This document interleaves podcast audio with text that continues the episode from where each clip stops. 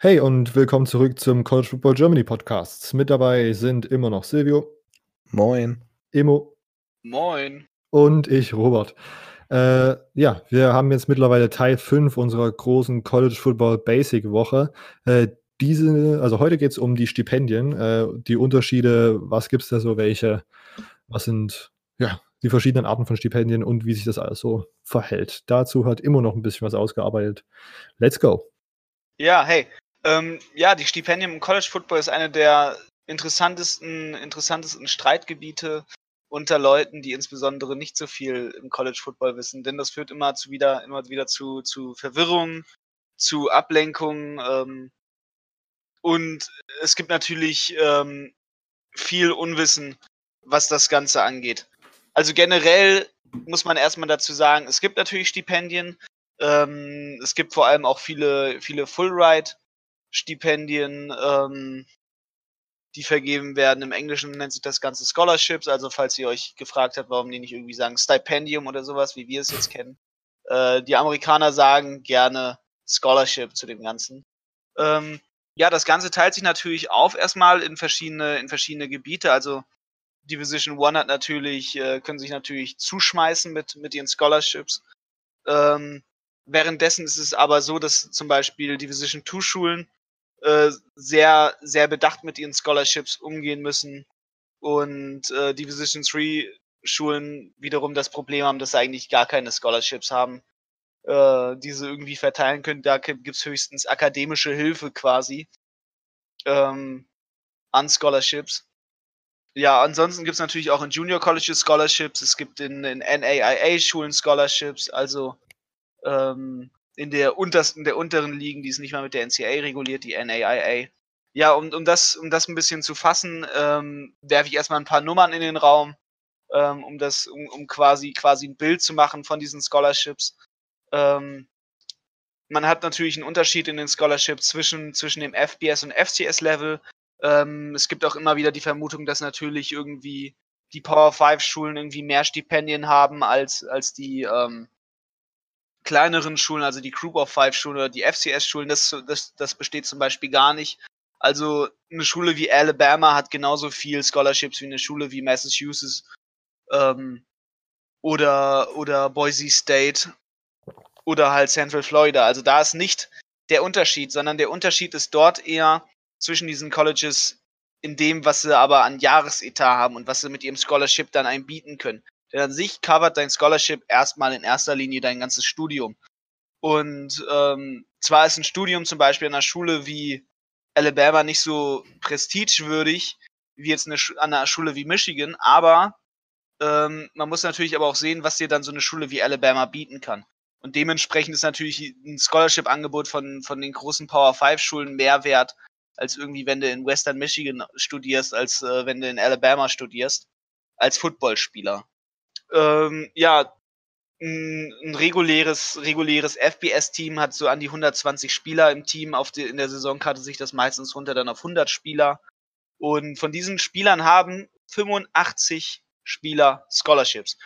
Und von diesen Scholarships darf das Team jedes Jahr in seiner Class 25 Scholarships vergeben. Recruiten meistens aber mehr als 25 Spieler. Und Sie haben natürlich fünf bis sechs Jahrgänge an Spielern, auf die sie diese 25 Scholarships aufteilen dürfen. Ähm, hinzu kommt natürlich, es gibt Spieler, die kriegen im späteren Verlauf Scholarships. Und ähm, es gibt Spieler, die werden nie Scholarships bekommen. Diese nennt man Walk-Ons. Ähm, dazu nochmal später etwas. Ähm, aber erstmal muss man natürlich noch dazu sagen, zu den FBS-Schulen, ähm, wenn die dir ein Scholarship geben, dann ist es ein Full Ride. Es ist ein absoluter Full Ride. Es gibt keine Regel, die irgendwas drumherum macht, dass sie dir nur die Hälfte geben können oder irgendwie akademisch da rumschummeln. Wenn man, wenn man ein, also wenn ein Spieler ein FPS-Stipendium hat, dann kann man hundertprozentig davon ausgehen, der lebt eigentlich ein gutes Leben und der kann sich nicht wirklich groß darüber beschweren. Denn das, was oft nicht erwähnt wird in den Medien, die darüber reden, äh, ob College-Spieler bezahlt werden sollen, ja, meiner Meinung nach sollten sie auch bezahlt werden. Aber ähm, das, das, was sie dort geboten bekommen, ist, ist ähm, beeindruckend und das ist natürlich deutlich über dem Durchschnitt, was viele Leute in Deutschland oder ähm, Amerika haben. Also die haben eine, eine, eine wöchentliche 24-7 medizinische Betreuung, wenn sie die in Anspruch nehmen können. Die werden, die werden nahrungstechnisch versorgt, die kriegen Essenspläne, die kriegen, die kriegen ein Fitnessstudio, die kriegen, die werden untergebracht, wenn sie wollen, kriegen sie in ihrem zweiten Jahr Einzelzimmer. Ähm, die im ersten Jahr teilen sich teilweise ein Zimmer mit nur einer Person. Ähm, das geht so weit, dass sie später sogar teilweise am Ende ihres Stipendiums, je nach College, ähm, ein eigenes Haus haben können, was ihnen vom College bezahlt wird. Sie können theoretisch ihre Einkäufe selber machen. Sie kriegen Konsolen, Klamotten, äh, Handys, Handykarten, Handyguthaben, äh, Internet, Computer, alles Mögliche gestellt. Ähm, dementsprechend covert eigentlich so ein Stipendium alles, was ansonsten ein Profispieler hat. Und diese Stipendien sind halt schon ähm, an eine halbe Million wert, an 500.000 Euro wert. Ähm, selbst FCS-Stipendien. Ja, um dann auf FCS-Stipendien zu bekommen, dort ist es natürlich nämlich schon etwas anders.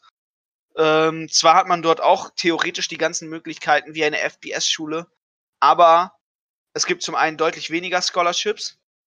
Ein FCS-Team darf nur 63 Scholarships äh, das Jahr über verteilen. Sie dürfen auch 25 Recruits sein, quasi per Full Ride theoretisch, macht aber keine Schule, weil es keinen Sinn für sie macht.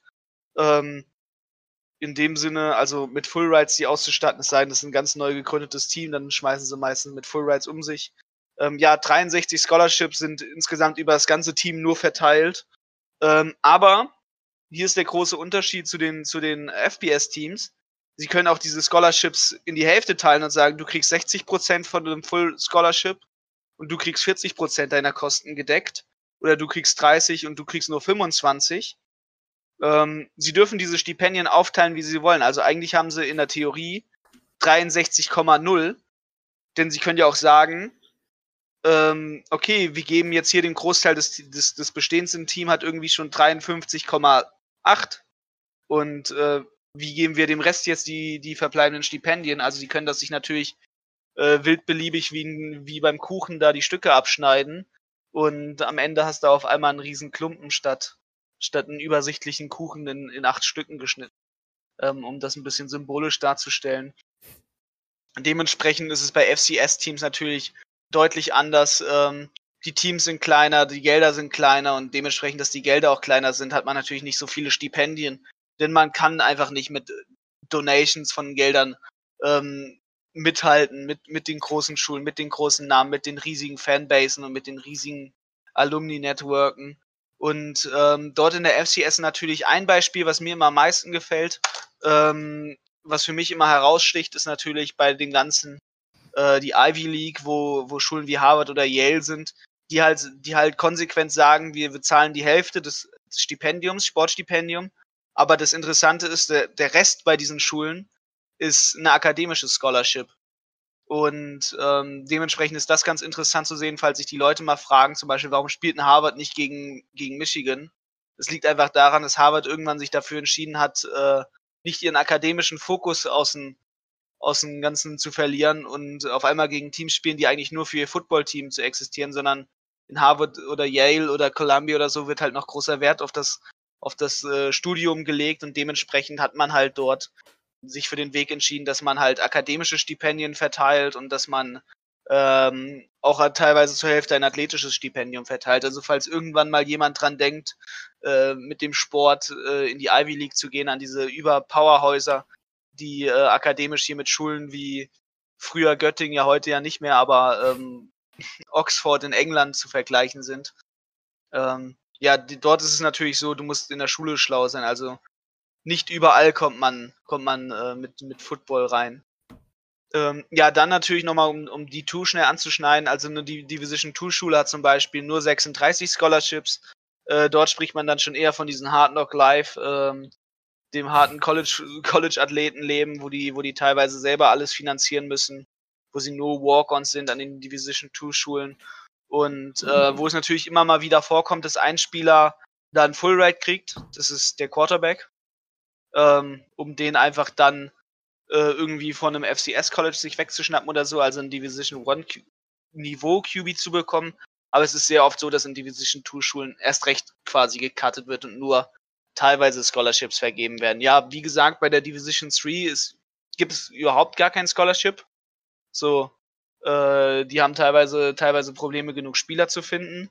Teilweise äh, haben sie aber auch das Problem, dass, äh, dass sie ähm, nicht genug Spieler kriegen können und äh, gar nicht wissen, wohin damit. Also bei den Division 3 Powerhäusern ist es natürlich so, da gehen die Leute hin, die einfach studieren wollen und nebenbei ein bisschen Football zocken, aber halt eigentlich noch ganz gut sind für, für nur ein bisschen Football zocken. Die gehen dann natürlich äh, zu starken Division 3 Schools.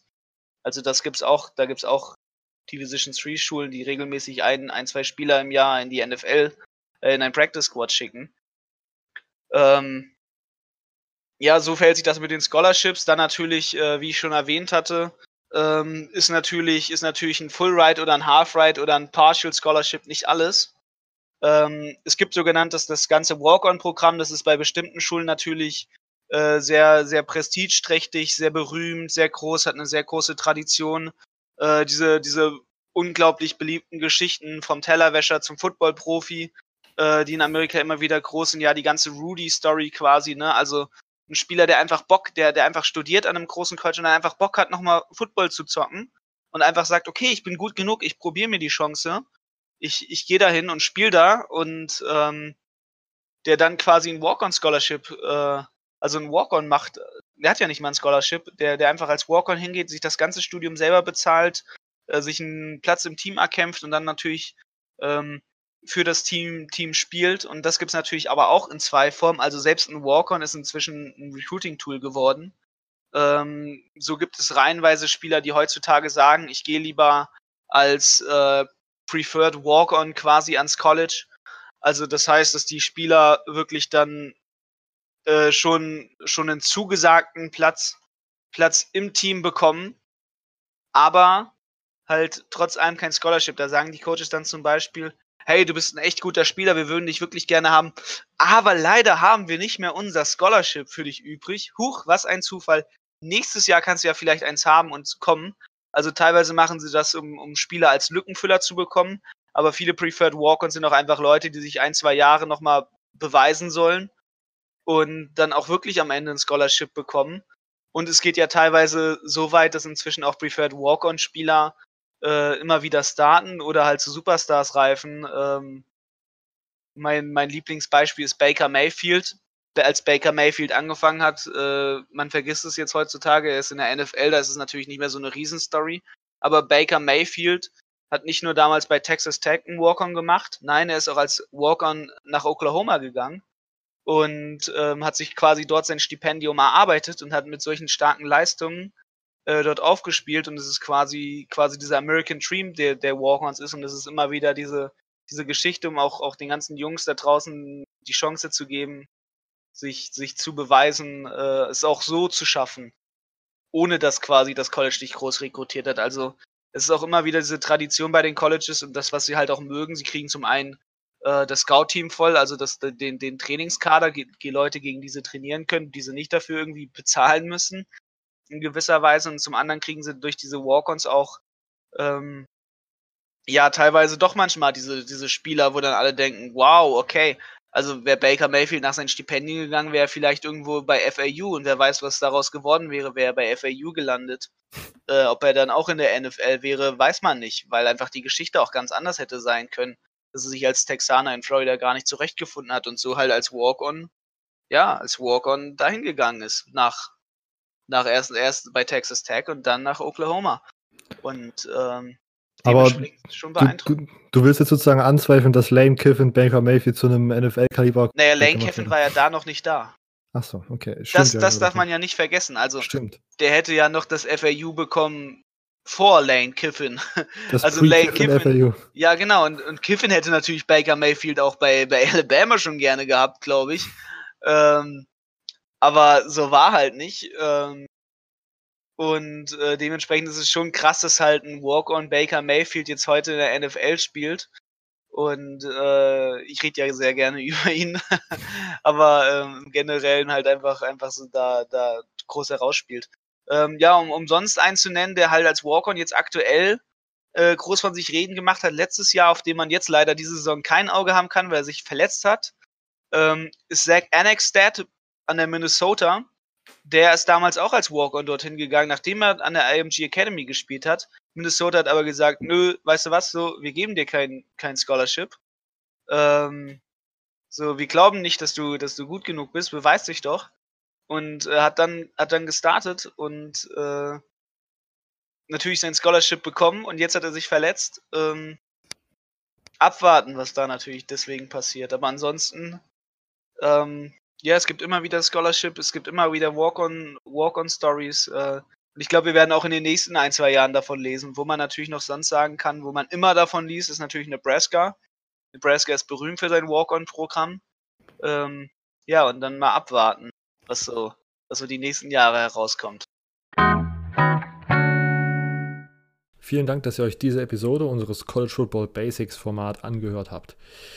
Ja, wir sind nicht fehlerfrei. Sollten wir in unseren Recherchen irgendwo Fehler begangen haben oder euch sind irgendwelche Fehler aufgefallen, weist uns gerne darauf hin, damit wir das wieder richtigstellen können. Wir hoffen mal, es sind relativ wenige beziehungsweise gar keine. Ähm, sonst lasst auf jeden Fall noch Feedback da. Das ist uns äh, vor allem bei so neuen Formaten wichtig. Schreibt uns mal, wie es euch gefallen hat. Äh, empfehlt uns mal weiter an Freunde, die sich vielleicht noch nicht so mit College Football auseinandergesetzt haben. Für die ist dieses Format wahrscheinlich optimal. Äh, genau, und sonst habt ihr Wünsche, was wir sonst nochmal in diesem Basics-Format besprechen sollen, dann können Sie uns das auch gerne mitteilen. Uns könnt ihr kontaktieren und da zum, bei Facebook, da könnt ihr Silvius Facebook-Seite finden, College Football Germany. Äh, ihr könnt Immo auf Twitter schreiben, at @justimmo. Ihr könnt äh, auf meiner Twitter-Seite mir schreiben, College Football News Germany. Sonst schreibt uns gerne klassisch eine ganz klassische E-Mail. Vielleicht ist das gar nicht mehr so schlecht, vor allem bei diesem Format, wenn man Anliegen hat oder Wünsche, dass man das in einer reinen Textform perfekt an uns schicken kann. College Football GER, alles kleine zusammen, at web.de. College Football GER at web.de. Ja, und sonst, Instagram ist natürlich auch die größte, die wichtigste Anlaufstelle, wenn es um diesen Podcast geht. Dort behaltet ihr immer die neuesten News. Äh, und auch dort könnt ihr uns gerne schreiben, Kritik, Lob, äh, Wünsche, was wir vielleicht auch in der Season noch besprechen können. Schreibt uns das gerne. Wir haben schon einen Plan. Wir sind auf die Season gehypt und sonst hören wir uns das nächste Mal.